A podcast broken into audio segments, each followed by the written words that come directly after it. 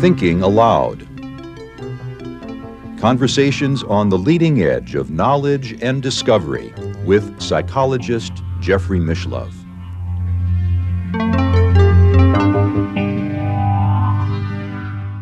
Hello and welcome. I'm Jeffrey Mishlove. Our topic today is the next steps in UFO research. And my guest is Colm Kelleher. Colm was the guest on a previous video, and I'm going to link to it right now. If you haven't seen the earlier video, I highly recommend it. It will really help you to get a better handle on what we'll be talking about today. Colm is a biochemist with an extensive background in cellular and molecular biology. He has served as Vice President and Chief Scientist for Environmental Control and Life Support Systems at Bigelow Aerospace. Additionally, he has managed the day-to-day operations of the Advanced Aerospace Weapons System Applications Program of the U.S. government through a contract given to the Bigelow Aerospace Advanced Space Studies Organization, of which he was Deputy Administrator. He has served as Deputy Administrator for the National Institute for Discovery Science and currently he plays a similar role at the Bigelow Institute for Consciousness Studies. He is co-author with George Knapp of Hunt for the Skinwalker, Science Confronts the Unexplained at a Remote Ranch in Utah. He is most recently co-author with George Knapp and James T. Lacatski of Skinwalkers at the Pentagon an insider's account of the secret government UFO program. Colm is based in the Las Vegas, Nevada area, and now I'll switch over to the internet video. Welcome, Colm. It's good to be with you once again. Good to be here again, Jeff. Uh, hopefully, we can carry on the same conversation. Well, we had a fascinating conversation earlier. I'm encouraging all of our viewers to watch our previous interview, so uh, that'll give them a good footing to understand what we're going to do now, which is to go into much more detail about not only the next steps in UFO research, but what you've already learned, because there, there's so much we didn't cover. You had such an extensive project going on earlier. One of the most fascinating accounts in your book, Skinwalkers at the Pentagon, had to do with your own eyewitness observation of what I guess I'd have to describe as, as some creature like a dinosaur. That was a, a an interesting um, sequel to a very interesting dinner that occurred in Washington D.C um, early on in the in the program, and this is when we had um, essentially the best of the best from interagency uh, groups of people um, at a dinner in Washington D.C.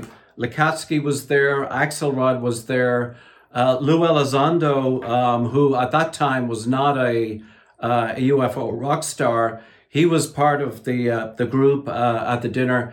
But uh, one of the people at the dinner was uh, a um, a special agent called um, Juliet Witt, who had a lot of experience being out in the field, including some some experience behind the lines in in Russia. Um, so. Um, one of the things that came up on the during the dinner was a discussion about the Skinwalker Ranch and what kind of approaches could be used in terms of sensor deployment. Because uh, Juliet Witt had a, a, a, good background in, in sensors. So, um, anyway, uh, she arranged to uh, hop on a plane, come out to Las Vegas, and uh, the night before the deployment to the ranch, uh, she met with myself and Robert Bigelow um, in the, the corporate headquarters in Las Vegas, and we gathered all of the equipment that we were going to bring with us, and that included just a few cameras and some uh, night vision equipment. So we flew on Robert Bigelow's private plane up to the small airport in Vernal, Utah, which is about 30 miles from the ranch.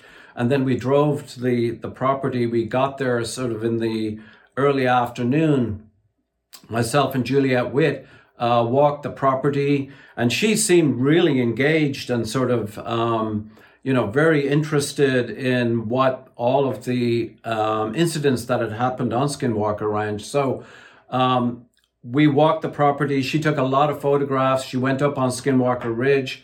Uh, she and I spent probably two hours going through the various parts of the property, and I was pointing out to her some ver- some landmarks where various incidents had occurred during the National Institute for Discovery Science part of the program, which had been a lot uh, earlier. So uh, night fell, and um, about ten o'clock, myself and Robert Bigelow and Juliet headed down towards the west side of the uh, the property, and um, the the western part of the of the Skinwalker Ranch has two abandoned homesteads, and we call them Homestead Two and Homestead Three. We actually arrived at Homestead Two because Homestead Two, uh, from all of the previous experience on the property, had been kind of a a grand central station of where a lot of different activities had occurred. So uh, we we brought these uh, garden chairs with us. So here we were out in the middle of nowhere um, on a small pasture um, about 30 yards away from um, Homestead 2 when uh, and we were facing in opposite directions so uh, the chairs my chair was facing outwards. Robert's chair was facing outwards. Juliet Witt's chair was facing out, outwards. So we were actually covering about 360 degrees around the property. And at that stage, Juliet started getting um, fairly nervous because, you know, maybe it was the fact that it was absolute pitch darkness. Um, it was obvious there was nothing in the environment except darkness and you could see in the distance a couple of uh, faint lights of, of, of homesteads. But uh, Robert Bigelow got up from the chair and walked uh, walked uh, south from where we were. I got up from my chair and walked um, essentially west towards uh, there was a tree line close by, and Juliet Witt sort of said, "Okay, you know, I'm on my own out here." Uh, so she she basically came in my direction. And it was around that time when she was about 10, 15 yards away from me. Um, I, I, I saw this uh, creature that was coming from the south heading north. But the really strange thing about it was that it was not making any noise. And, you know, there was, um, there were quite a few uh, leaves on the ground. There should have been rustling.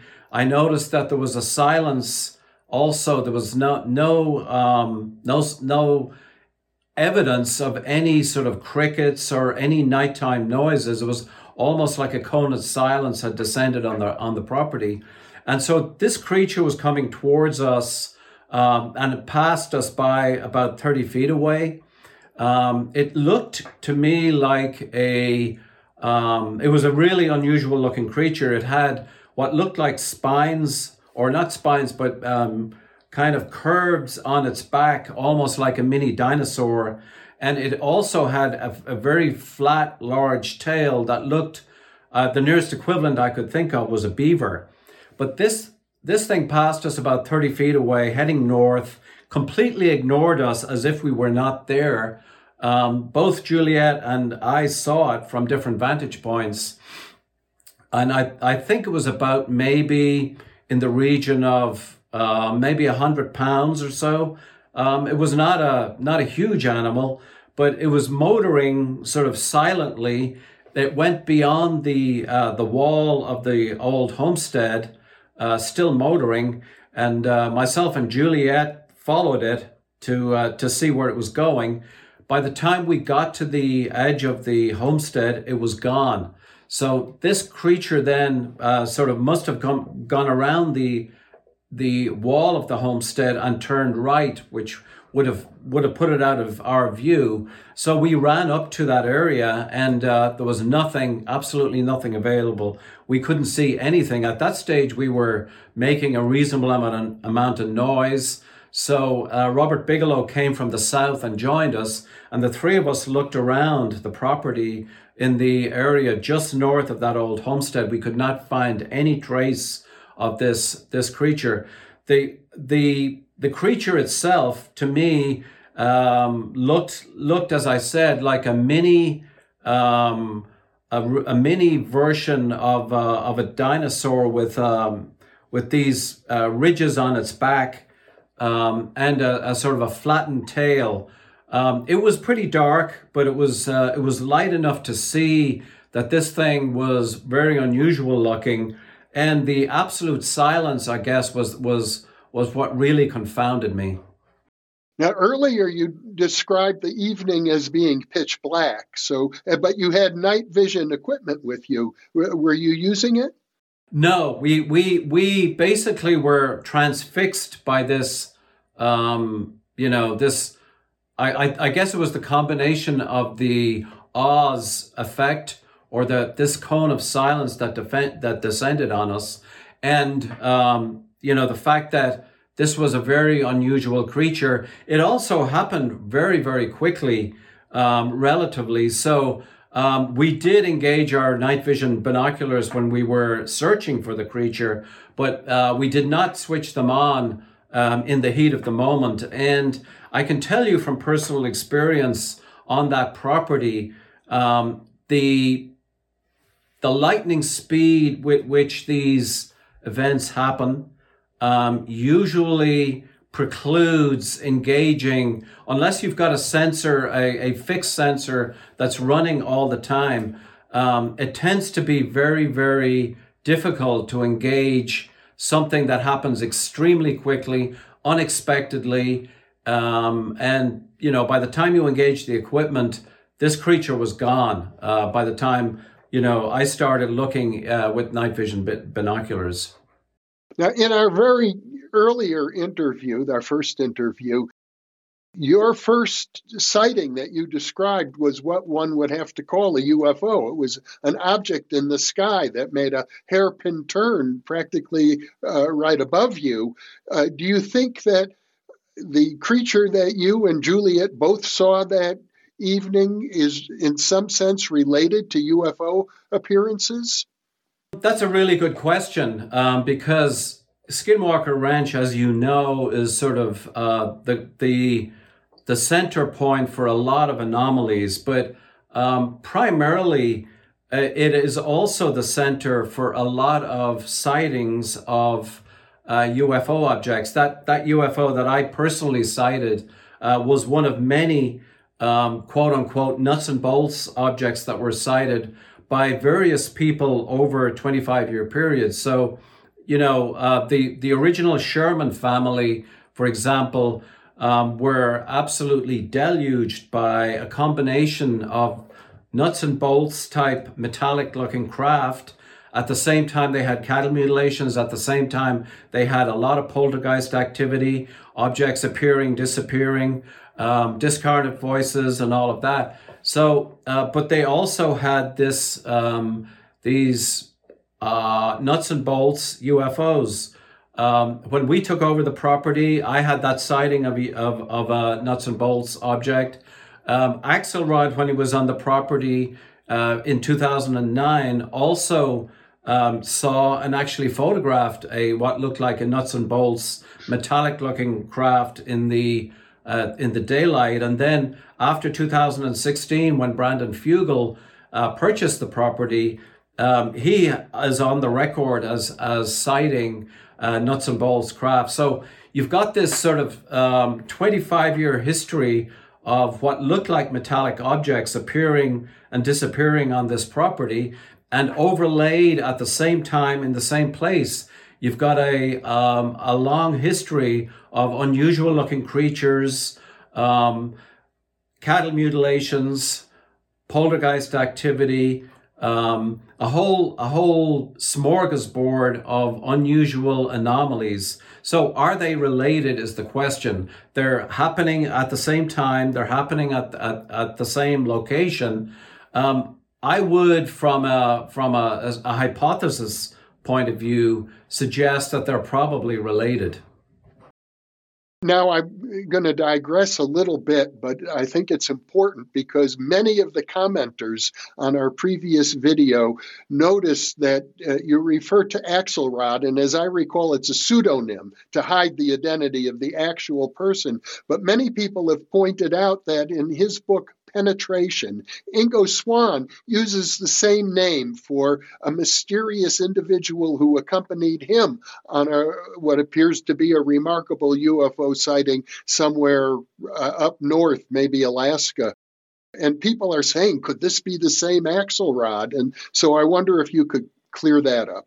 The, the answer to the question, is it the same Axelrod, is no, it is not the same Axelrod. But um, when we were casting around for a pseudonym for this um, high level individual from the Navy who had top secret SCI clearances, um, we did come up with the name Axelrod as a homage to the, uh, the, to Ingo Swann's book Penetration. So the name Axelrod is no accident. Uh, we we were basically tipping our hat to what was a very fundamental book um, about the uh, the ET UFO topic that Ingo Swann penned. But um, after that, there's really no uh, correspondence. Uh, the individuals are completely different.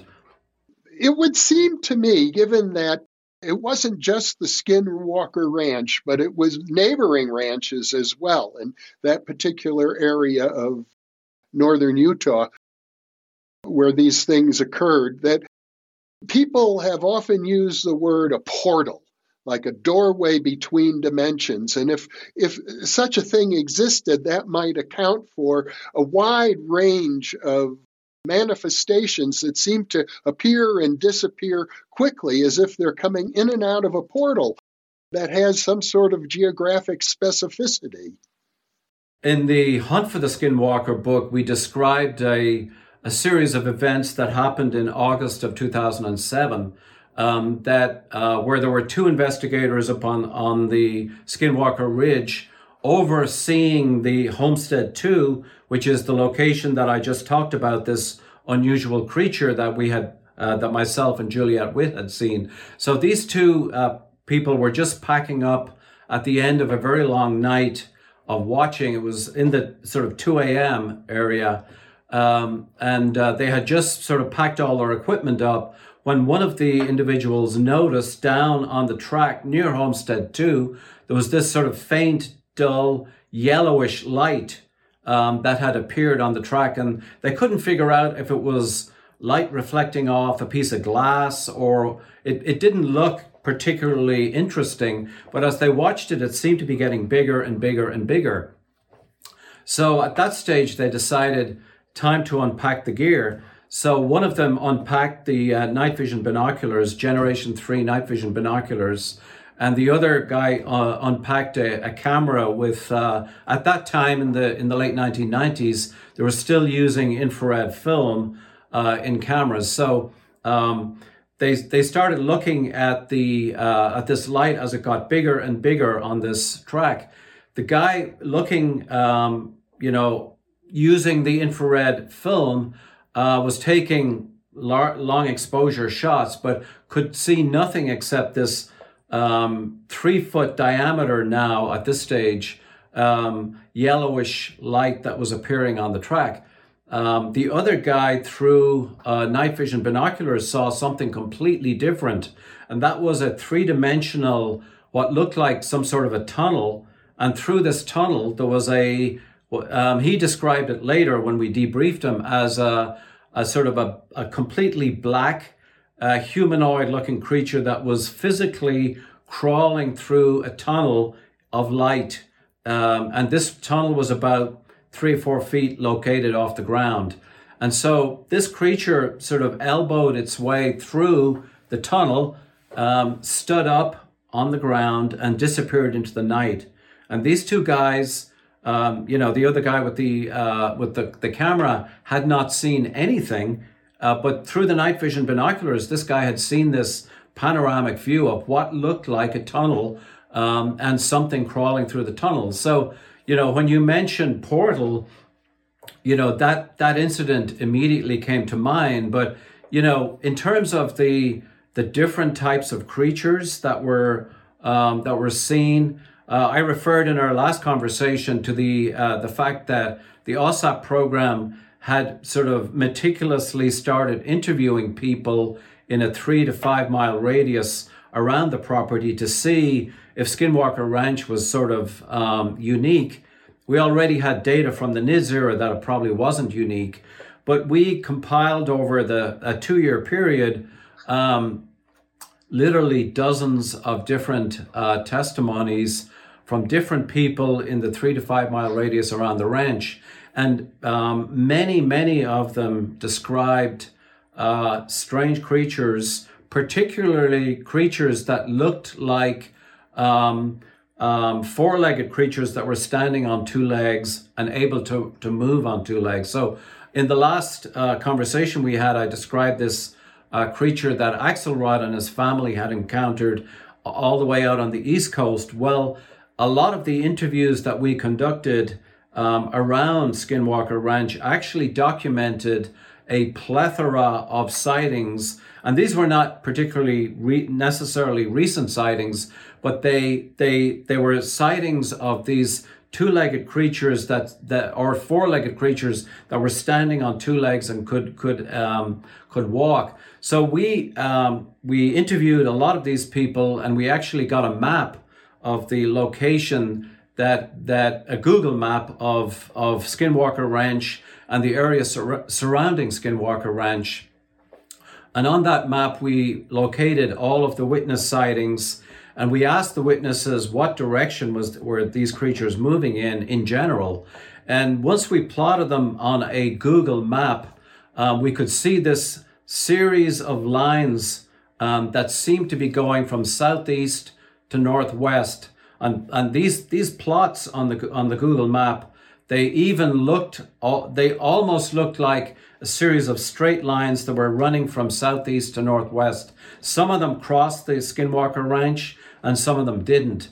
And um, so the next step that we did as part of the OSAP investigation was that we located a series of game cameras along these we hypothesized that these lines represented some sort of travel routes or migration routes for these creatures. So, at, just towards the end of the OSAP program, we had located multiple different game cameras on these routes to see if we could detect anything, anything on the game cameras. And the program ended at exactly the wrong time because we had the capacity, uh, we think, to record and and you know obtain evidence apart from eyewitness evidence of these creatures. So when the government discontinued their funding, uh, everything shut down at that point?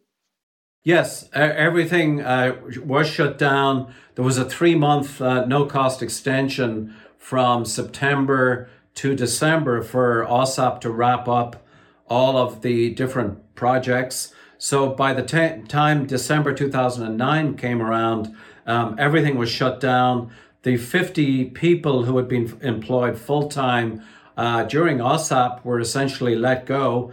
Uh, standard government contractor uh, sort of uh, rule of thumb is when, when a when a project is is terminated, contract is terminated, um, the team is usually either reallocated or disbanded. And in our case, um, there was really no other way except to disband the teams which I felt was a, a great pity. I mean, if I had my choice in the future for a future UFO program, I would recapitulate OSAP and carry it on for five years, not two years, because uh, we had a well oiled machine that was beginning to rock and roll. And at the end of the OSAP program, it came very abruptly due to a whole bunch of different political intersections and um, interagency uh, unease. So um, if I had a choice, I would recapitulate that program for five years.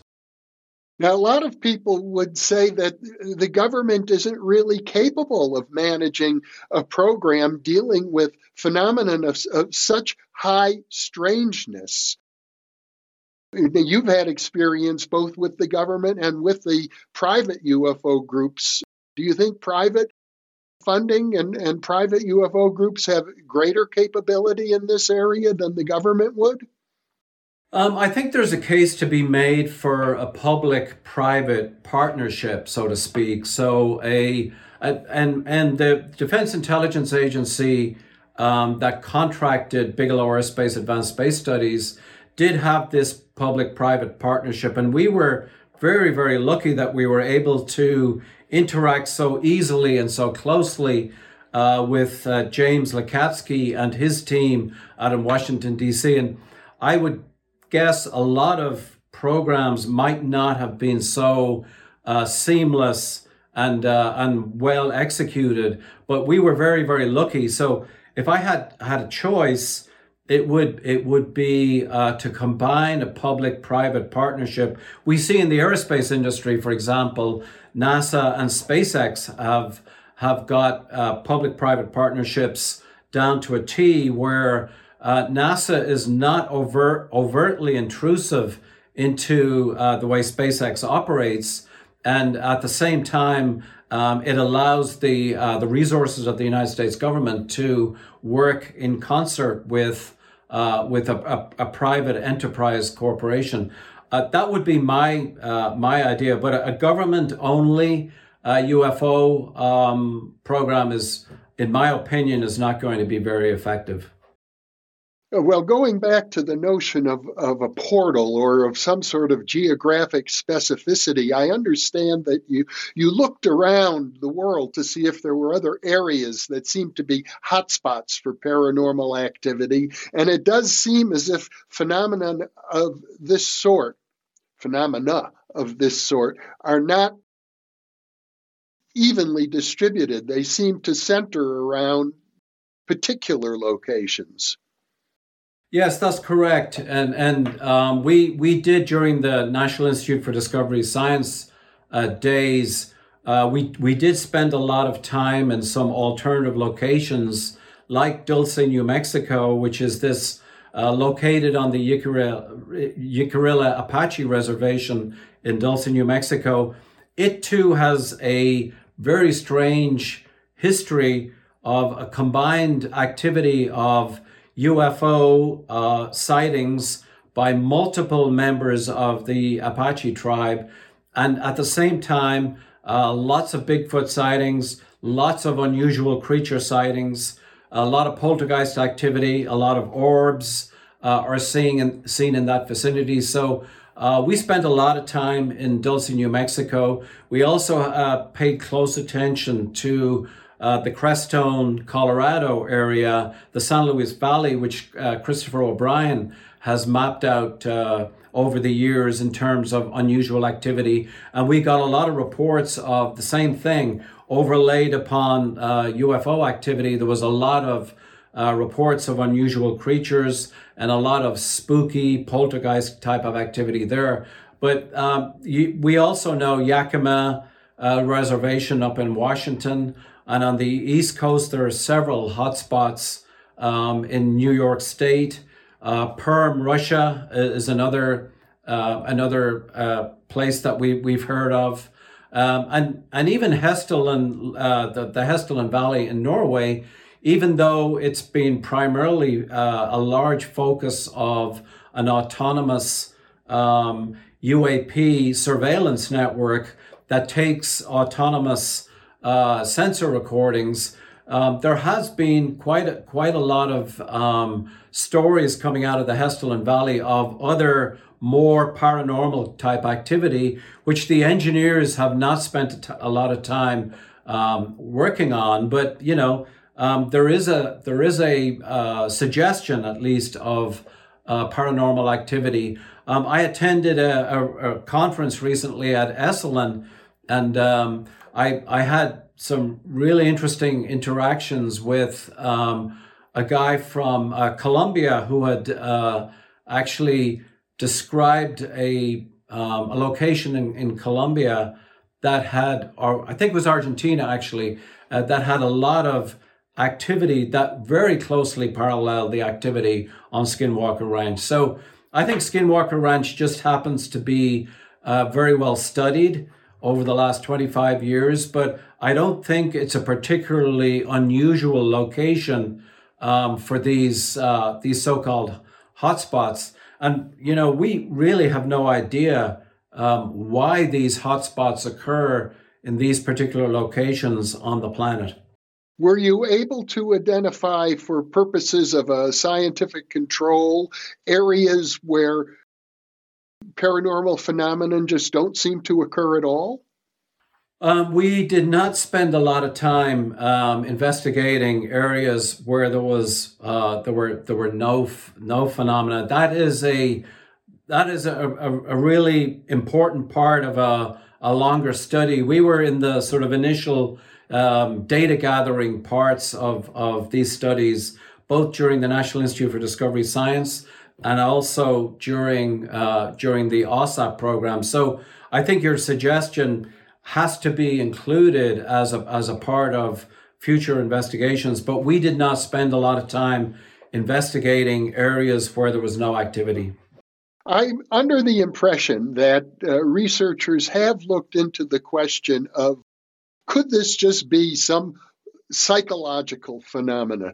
And if if that were the case, one would expect to find more of it in areas of dense population, whereas it seems as if these things occur in areas where there's less density of population. That is true, but um, also um, an, another point associated with this is that um, there is anecdotal evidence of um, these creatures, quote unquote, tend to leave physical impressions. Um, I, during our last conversation, I mentioned uh, the upright uh, wolf-like creature that seemed to be associated with some deep claw marks on the on the uh, uh the tree where the uh, the wife had seen this creature on their property. Um, another example of that is that we interviewed some people about a mile, uh, it was southwest of the Skinwalker Ranch, who had in, interacted with uh, one of these uh, two legged uh, or four legged creatures on their property who was running away from them. The guy had a rifle with him and shot at this creature. Um, and he was absolutely certain he had hit the creature as it was running away, did not stop the creature, but they found blood on the air in the area. This was about a year prior to the OSAP program interviewing this individual, but um, he was adamant that uh, this creature had bled after uh, after being shot. So um, there are, I think that it's more than psychological uh, happenings. I think these uh, what, what are seen or perceived also interact with the environment and leave physical traces. Um, I'm not saying that they're not psychological uh, happenings, I'm just saying that they also leave physical traces. Back to the portal hypothesis, there's a lot of uh, speculation, not only in science fiction, but among serious scientists having to do with the multiverse, with parallel universes, there's a, a lot of mathematical work going on and theoretical physical work going on in, in that realm. Have have you interacted with any of the theorists who uh, are looking into these things? One of the NIDS scientists, uh, Eric Davis, um, has done a lot of work on uh, on uh, wormhole physics, and uh, he worked a lot with uh, Hal Puthoff, and to the extent that Hal Puthoff is also uh, done a lot of theoretical physics analysis on, on the so called zero point uh, field and also uh, metric engineering. Uh, we have interacted with those people, but uh, I guess from from our my perspective, um, the the UFO um, future of UFO discourse um, does, in my opinion, have a future with the sort of the burgeoning um, increase in activity regarding human consciousness. And I think that uh, from I, my background is biological, so I guess I, I tend to more gravitate towards people like Bernardo Kastrup, who is um, who has done a lot of work. Uh, I noticed you had him on your program recently. Um, I, I came across his work a couple of years ago. I've seen some of his blogs on Scientific America. Um, I, have read um, most of uh, his book, the the idea of the world. Um, I also, um, you know, uh, have looked at Donald uh, Hoffman, who is um, from UC Irvine, and again, he has some very unusual, um, you know, viewpoints on the role of consciousness. Jeffrey Kripal, who I've worked with uh, quite a lot. I'm a, a big fan of Jer- Jeffrey Kripal because of the work that he was uh, was doing with the Bigelow Institute for Consciousness Studies as a part of the uh, essay competition. Um, I I I'm aware of Federico Faggin, who has done a lot of work on consciousness, and Edward Kelly from the University of, of Virginia. So I would say in the last ten years, um, there's been a revolution in the uh, the focus on consciousness as being primary. So if I had to uh, look for low hanging fruit, um, somewhat low hanging fruit for the for the future of UFO study, um, I would I would probably um, focus on the the impact of these new visions of consciousness and what happens uh, is the is the UFO phenomenon in any way relevant to these new visions of consciousness? Um, the I am aware of the theoretical physics um, behind uh, be, behind some of these uh, portal theories, but I'm not a physicist, so I don't tend to gravitate in in that direction. But I would see, you know, um, there's plenty of ripe uh, low hanging fruit there also. Well, given that your background is in biology, let's let's focus on that for a bit. One of the issues uh, that we discussed last time was the hitchhiker effect. That uh, once people are exposed to the phenomena in, in, one location and they travel back to their home thousands of miles away, the phenomena, what, whatever it might be, seems to follow them. And as I recall, the individual who witnessed this small dinosaur like creature with you, Juliet Witt, if that's her real name, I, I think it is, also experienced the hitchhiker effect. Yes, she absolutely did. It is not her real name because we were we were told by the uh, the Pentagon that any any people who are active duty military or currently with working within the United States government and the Pentagon, and she is. Um, we we were obliged to change their names um, as a condition of publishing the book. So uh, that is not her real name, but um, Juliet Witt did uh, did confront um, a lot of unusual activity when she got back. Um, some of that unusual activity um, it sort of really seemed to focus on her roommate, um, who eventually, because there were so many um, very strange poltergeist activity, uh, he woke up several times uh, with uh, black humanoid shadows literally over his bed. Um, he was absolutely terrified, so he he left, and um, so. But Juliet Witt was uh, told me, you know, about one incident where she and a friend were were downstairs in the. Uh, they had a a small uh, rack with wine bottles on it, and two of those wine bottles literally flew across the room, right in front of them, and smashed against the wall. Um, you know, it was a very sort of graphic and somewhat violent demonstration. Um, on another occasion, she was just driving out, out of her home when this very large, she described it as a very large owl, literally attacked her car. I mean, it, it came down and uh, banged against her, her the front of her car and left uh, claw marks on, on the paint of her car. So she was uh, pretty terrified. She has a young daughter who has also seen a lot of activity, including, and this is this is an aspect that I find quite interesting. Uh, she she has seen people who are obviously deceased.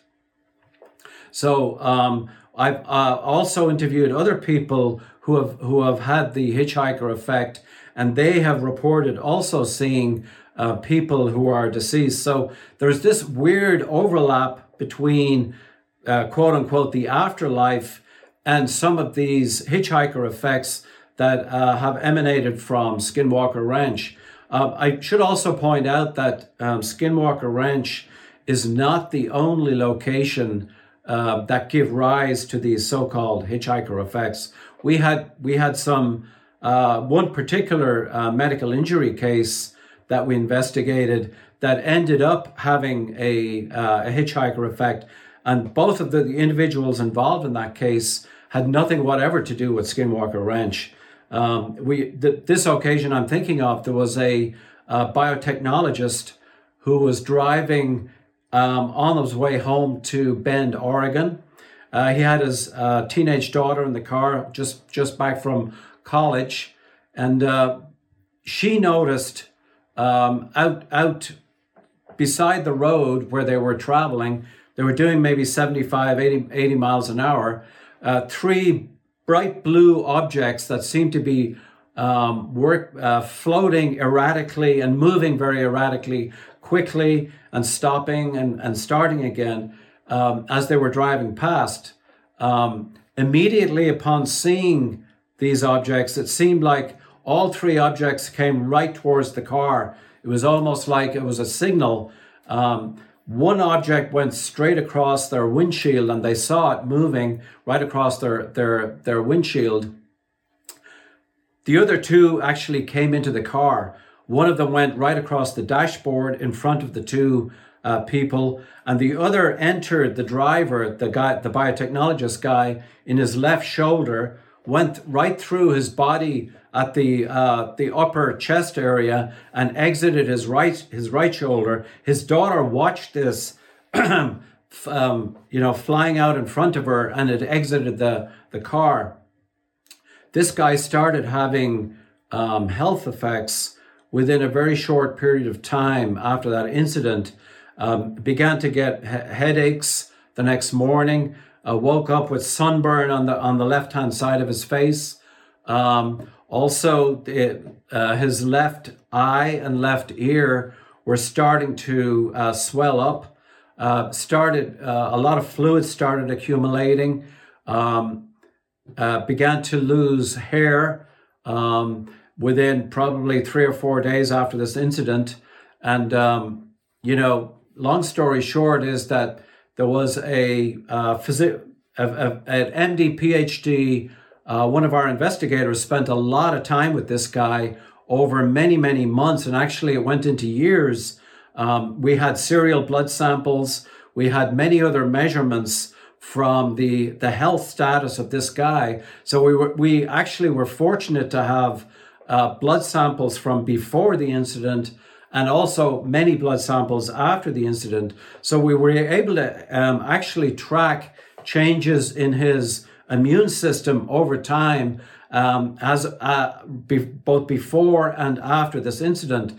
And so we could we could see um, multiple changes in the neutrophil lymphocyte ratios, uh, we could see as as this this guy eventually came down with a very rare form of uh, of ductal carcinoma. Luckily, it was in situ, so it was it was not metastatic.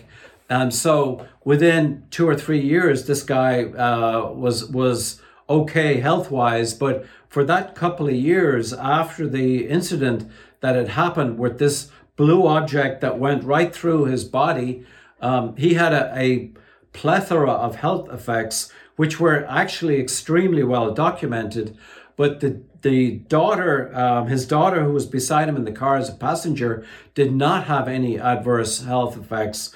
But when she went back to her uh, college in Connecticut, um, her roommates started reporting there was a an explosion of strange activity in their household in Connecticut um, there was four people who shared this house, and all of them reported these um, strange noises in their in their homes. Orbs would fly through their rooms.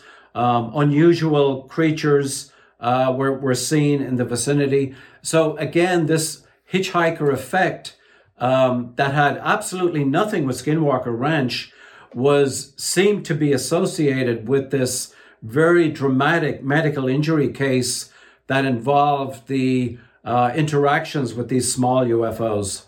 The small UFO was like an orb. Some people, uh, I think, associate them with a, another poorly understood phenomenon, probably little more than a, a label uh, called ball lightning. Yes, uh, and and uh, we we have actually uh, looked at that uh, in terms of um, the correlations between ball lightning and uh, and these orbs. And Eric Davis, who used to work for National Institute for Discovery Science, did a lot of uh, close examination um, in terms of energy, uh, energy production, also the way these orbs, um, in many cases, seem to move. Um, they seem to be reactive. They seem to, to move, quote unquote, intelligently. They seem to be able to dodge out of the way when you put a flashlight on. They can move around uh, away from flashlights. So um, there was a, a, number of different discrepancies between ball lightning um, in terms of piezoelectric um, generation of ball lightning or, and associated with ball lightning that did not seem to be the case with respect to these orbs that had been documented both on this uh, Skinwalker Ranch and in various locations like this place in Oregon. I might be uh, incorrect about this, but I seem to recall in, in your book that this particular scientist in Oregon also had a dream shortly after he he was invaded by this orb, and, and in the dream it was if there were some sort of entities or figures who, who were endeavoring to heal him. That's correct. Um, he had a very, very vivid dream within hours of this object that traveled through him. And uh, in the dream, as you mentioned, um, this creature could he could only see it um, out of his peripheral vision, so he did not have a a, a good description of the creature. Sort of uh, went into his left shoulder with some either his finger or some instrument, and um, uh, basically it seemed to uh, the the biotechnologist that this guy, this entity was trying to heal him, and there was uh, words to the effect like this should improve over time, or there was some some um, positive affirmations from the entity to the effect that um, this should not cause you any trouble. And as I recall in the book, the conclusion was that whatever occurred, whatever harmful effect occurred to this individual was not deliberate. Like uh, these UFO phenomena may end up harming people, but it's sort of in passing, accidental, that they don't seem to have uh, harmful intentions. Yes, uh, that that is that is correct. We we were never able to document any cases that we looked at that seemed to be um, in that category of um, you know a, a, deliberate intent to harm humans. Uh, there was one exception that that we came across, and that was another medical injury case that we investigated closely in Georgia, and that was um, when when this guy uh, he had his son and some friends in a tent outside the backyard. Uh, went outside um, to to check on them, but his dog was really barking vociferously outside. So he was also investigating the dog barking. He looked up, and right above his property was this um, very very large silent black triangle that was floating above his property. I mean, making no noise whatsoever. Um, he, it's very difficult to estimate altitude at night, but he estimated it was very low, you know, less than a thousand feet away from him. And so he, he tried to take cell phone pictures. His cell phone would not work. So we went uh, back into his house um, and, and took a, uh, a large, um, very powerful flashlight that he had, went back out and, and shone the flashlight at, at this object to see if he could see it you know, more clearly, within a, a second of him flashing the flashlight at it, a blue beam from this triangular object hit him squarely. Uh, it was like a, a, fairly intense beam that he could feel the heat. So he turned around to protect himself and sort of uh, crouched away from the beam. But this um, this beam actually uh, started burning him. So he went went inside to, to get away from it. And he looked at this object outside the window for the next couple of, or from his vantage point inside the house through the window. And this object took off at a very, very high rate of speed um, within a few minutes. But um, again, it was the same kind of medical injury. Um, he, he woke up with a lot of sunburn. He had a strong metallic taste in his mouth. Um, he started losing his hair. Again, we had the physician scientists um, interact with him, taking blood samples, went to the emergency room, went to hospitals, and he had a long, long term um, health effects that he eventually, after a couple of years, began to get get better. But he had a lot of different negative uh, health effects. So you you could ask the question. Um, that blue beam that came from the triangular shaped object um, was that some sort of a instantaneous reaction that had um, that had no sort of um, aggressive intent or uh, what was it aggressive intent? Um, we we could not, you know, discriminate between something where he was in the wrong place at the wrong time, or the biotechnologist in Oregon happened to be in the wrong place at the wrong time. We could never definitively um, nail down that there was hostile intent in terms of any of these uh, activities we did document for the purposes of the OSAP deliverables that, you know, being in the vicinity of these UFOs sometimes is bad for your health. But that's a very different thing from saying that these are actually a threat, because a threat implies intent. And uh, we really, literally have no idea in terms of what the quote unquote intent of these objects are. So we were not able to deliver a report to the uh, Defense Intelligence Agency saying that these UFOs were a threat. We, we, were, we did not have the data to back that up. There's so many diverse phenomena that we're talking about here orbs and triangle UFOs and dinosaur like creatures and wolf like creatures that walk on two legs and, and portals and, and tunnels. There is a possibility that these are all distinct, unrelated phenomena that are just more common than people appreciate because they're so bizarre. They don't get reported uh, in the mainstream media, or they might be all related. They might be a single phenomenon that uh, phenomenon that manifests in in many different ways. Uh, I have to assume we we really aren't ready to answer that question yet.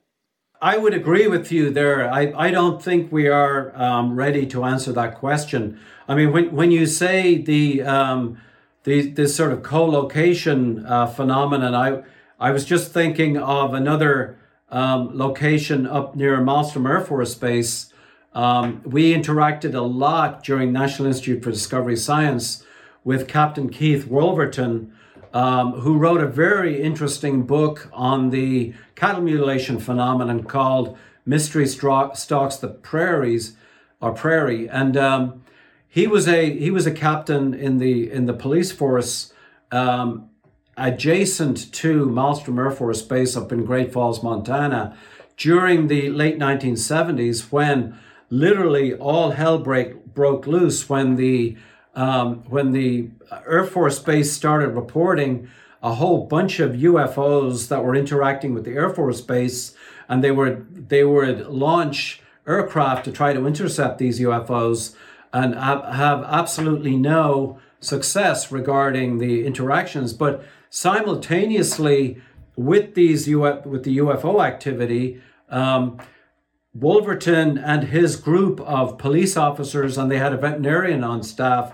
documented an enormous number of cattle mutilations right around, ringing around uh, Malmstrom Air Force Base. They also interviewed a lot of these uh, ranchers who were having this these effects, and the ranchers told them about a lot of unusual creatures. They were they they were reporting Bigfoot type creatures um, unusual creatures that were coming out of the night, uh, orbs in their homes, poltergeist activity. So, um, you know, Captain Wolverton would get a call from the base commander um, asking him for help in terms of tracking UFOs. And at the same time, Wolverton would co- would cooperate with the uh, the people on Malmstrom Air Force Base. But here we had, you know, missile bases that were were getting interfered with by UFOs, and at the same time, this underbelly of extremely anomalous phenomena that were occurring. So the co-location and and and the temporal sort of coincidence of these phenomena with UFOs that were actually causing national security concerns at Malmstrom Air Force Base was really no different from what was occurring on Skinwalker Ranch or Dulce, New Mexico, or you know the Hessdalen Valley, or any of these locations. But I would hesitate to say that they are cause and effect. Um, you know, I've heard theories that you know quote unquote portals open and a lot of this stuff gets dragged through when uh, when UFOs come through portals they they automatically drag through a lot of these phenomena but that's absolute speculation and um, I I much prefer the whole focus being on field research because I don't think we have anything like enough data um, to to start speculating on what these uh, cause and effect relationships might be. I think you know the the future of the UFO phenomenon lies in additional research, and I I you know I would be very hopeful that maybe something might transpire out of the uh, the recent uh, passage of the National Defense Authorization Act, uh, which um, does include this uh, very provocative amendment in the NDAA that seems to indicate that they might take UFOs seriously. Um, but, you know, there's really no telling in terms of how easy it is for the United States government to downplay uh, UFO activity and UFO investigations. On the other hand, it does seem as if other governments have uh, their own research programs going on. Yes, I, I, and um, you know, Senator Reid uh, recently passed away, and he was instrumental in the um, in the generation of the OSAP program because one of his primary concerns is exactly what you have just alluded to: that other countries uh, probably have a less restrictive view on in terms of uh, UFO research. And uh, what, one of the one of the projects that the OSAP program undertook was the uh, the full translation of a set of documents that um, that came out of then Soviet Union um, that that was that carried out of the the uh, Soviet Union by investigative journalist George Knapp in the uh, in the early 90s, just during the period of perestroika. And there was a lot of documentation that he was given by people literally in back alleys um, in the uh, in the what used to be the Soviet uh, Soviet Union. But uh, OSAP program went through a process of translating these documents. We had analysts looking at these documents, and we assembled a uh, an organizational chart for the Soviet Union focus on the UFO topic back in uh, early 1991, and we were astonished at the level of sophistication of uh, what we saw in terms of this organizational chart. There were literally dozens of government departments, uh, top universities were part of this. Um, there was a a um, a shadowy unit called Unit 73790 that seemed to be very much involved with the um, the, the orchestration of the Soviet Union's UFO uh, program. But that program is 30 years old. It was, uh, we documented it um, being full up and running in either 1990 or 1991 and compare that to, um, you know, the Johnny come lately focus on, on, on the, the sort of bare acknowledgement of interactions between UFOs and F 18 pilots, air, air, aircraft carrier incidents that happened off the east and west coast. The United States And Senator Reid was very concerned about this, that the United States was definitely behind the curve in terms of the level of sophistication of these programs. And uh, we don't know what China's doing either. I um, I suspect that the um, that the level of focus on these kinds of activities um, is the same in China as it is in the so in, in Russia. Uh, but I have no way of, uh, of of validating that. And there's also countries like Brazil and France to consider. The Brazilian uh, government, especially, has had a long-standing um, high level of interest in the UFO topic. Uh, one of the OSAP programs that we conducted was also focused on the, the so called Colares incident, uh, incidents that happened on the northeast coast of Brazil in the late 1970s, in which um, the Brazilian Air Force intelligence um, set up camp on Colares Island because the UFO intrusions were so frequent and so intensive over a three to four month period in the late 1970s. They documented, they filmed, they interviewed uh, eyewitnesses. Many people were injured, and a couple of people were allegedly even killed as a result of these UFOs. If ever I was to um, suggest that there was an exception to this uh, th- this idea that UFOs have never harmed humans. Um, I would say that the Colares Island incidents uh, might be an exception to this. But again, uh, we have no way of documenting beyond historical documentation. And the OSAP program did generate a very large document that summarized all of the ac- activities in, uh, in Brazil. But we were also very fortunate that the uh, one of the leaders in the uh, Brazilian government, a guy called General Uchoa, um, was very um, amenable to um, Brazilian government cooperating uh, with uh, release of, of um, documents pertaining to various aspects of the UFO phenomenon. So the Brazilian government has been by and large, very, very open in terms of release of large volumes of documents. And many of those documents do pertain to the so called Operation Prato or, or the Colares incidents. Well, there's MUFON. I know you've had extensive interactions with MUFON. There have been other civilian organizations involved in, in gathering data related to UFOs, probably more than a dozen just in the United States. What's your evaluation of their capability? I believe, um, and uh, we're talking from personal experience with the OSAP program because we we had a um, a contract with MUFON um, that that that uh, ran during 2009. Um, MUFON has the has the great fortune to cover all 50 states in the United States with um, they have a, a web of uh, investigators and state directors that is um, quite efficient in terms of gathering information on the UFO phenomenon. So back in 2009, we contracted with the MUFON organization, and uh, the idea was that we paid MUFON in order uh, to receive information on uh, UFO activity that was happening anywhere in the United States. Um, and, and we had a uh, weekly and sometimes more frequent teleconference called with uh, the MUFON program manager of this uh, project. His name was Richard Lang.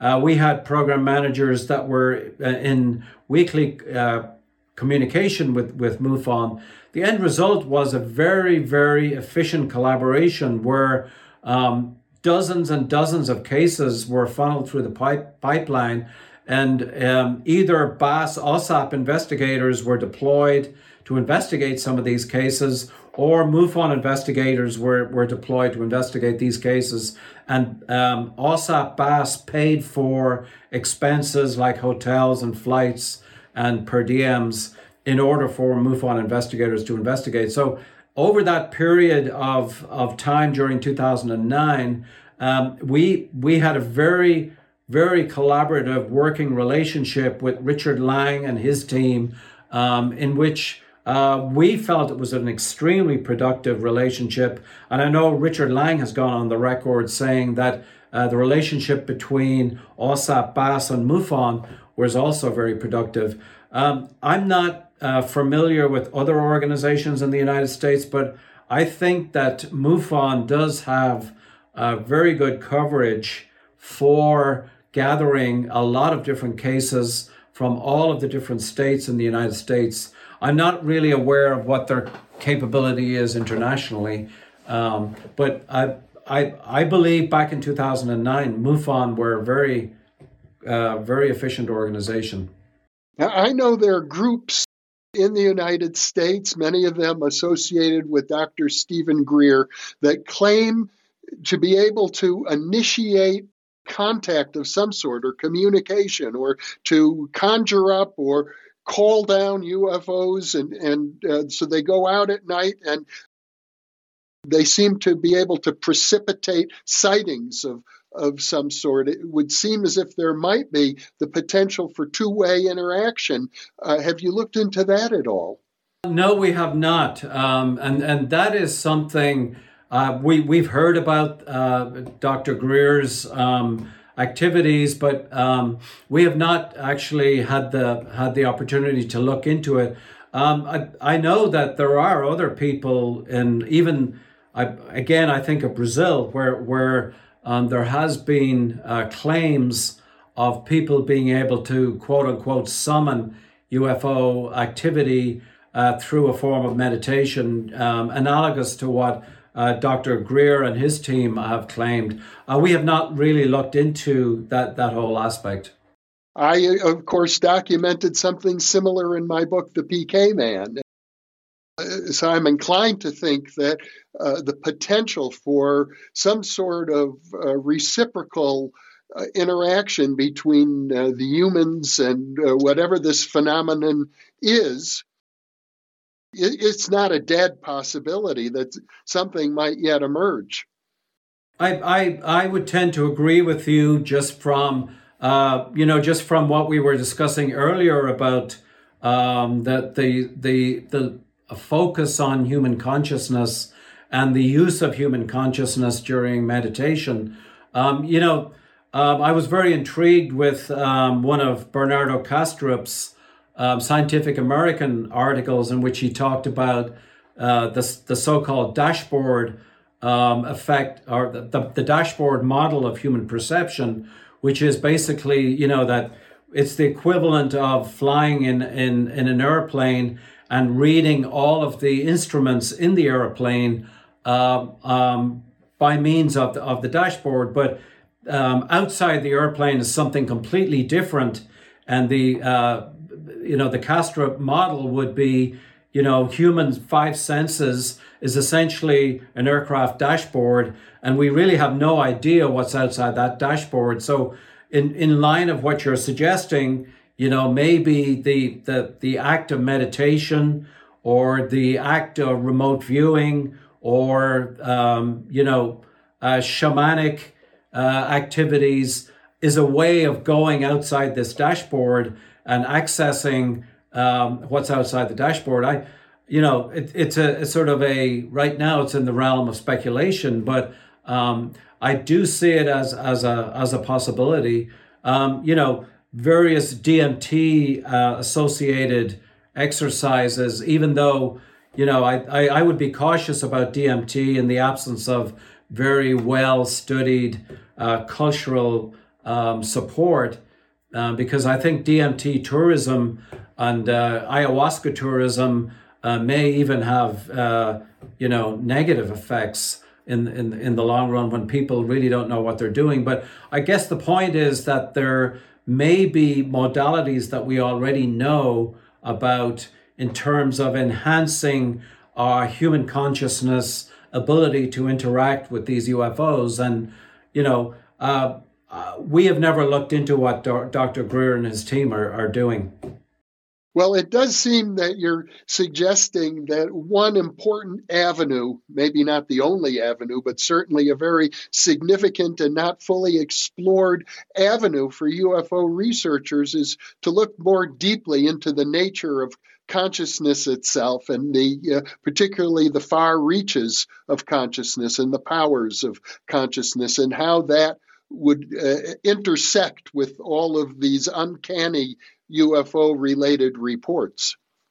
Yes, I, I would agree with you. I, I, I think um, I would categorize this in the, you know, as, as, as high risk research.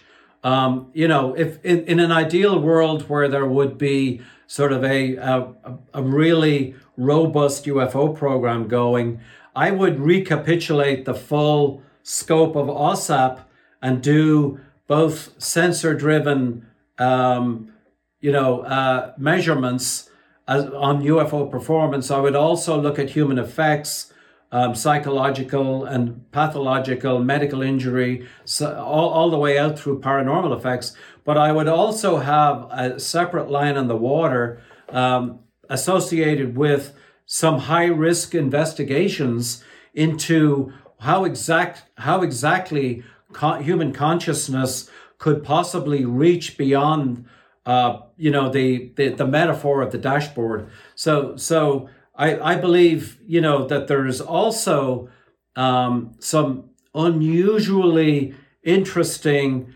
correlations between the afterlife and uh, UFOs. Also, I, I, mentioned a few a few of these uh, um, occasions when there seemed to be crossover between UFOs and the afterlife. Um, we, you know, I'm compiling a list of these uh, overlaps, and there are many different overlaps. Um, again, I would categorize this in the in the realm of high risk. I think I think there's room for a mainstream, uh, well-funded, robust UFO program, but I also think there's room for um, a smaller um, more focused program on how UFO inter, uh, may, may, interact with human consciousness or how con- human consciousness may interact with UFOs. Uh, you know, just just thinking back to the book that we, we talked about uh, just just previously, Ingo Swann's book Penetration. One of the uh, one of the tasks he was assigned to do by Axelrod was actually to remote view the moon. And um, you know, during his his journey of consciousness to the moon, he did interact with beings on the moon allegedly, uh, but those beings were extremely unfriendly, and uh, they essentially told him to get out of there. Um, a, a, another uh, Michael Jordan remote viewer by the name of Joe McMoneagle is also on the record with in, uh, attempting to re- remote view UFOs. And Joe McMoneagle also got a very unfriendly uh, reaction from uh, the denizens of, of the UFO realm uh, when he his consciousness started probing. Uh, so you know maybe maybe there's a sort of a, a note of caution there uh, with respect to how you human consciousness could interact with UFOs. Um, for example, I've, I have not heard of any um, instances of the so called hitchhiker effect as a result of uh, meditation, summoning UFOs, and all of that. I've no idea if there's any data on that. It's something I, uh, you know, that should be possibly looked into. Colm, we've covered a lot of ground, and I know uh, in spite of that, we're still just scratching the surface. I hope to have several more conversations with you about this topic. I know that our viewers are fascinated. I know that we've had a very strong response to our previous conversation in, in this area, and I'm sure many of our viewers are interested to see what you yourself, with your enormous background in the field, are going to be doing next. Yes, well, I, I definitely would be happy to con- uh, continue this conversation, and uh, it's uh, it's a real pleasure to talk with you as always. Thank you, Colm, for being with me today. Thank you very much. And for those of you listening or watching, thank you for being with us.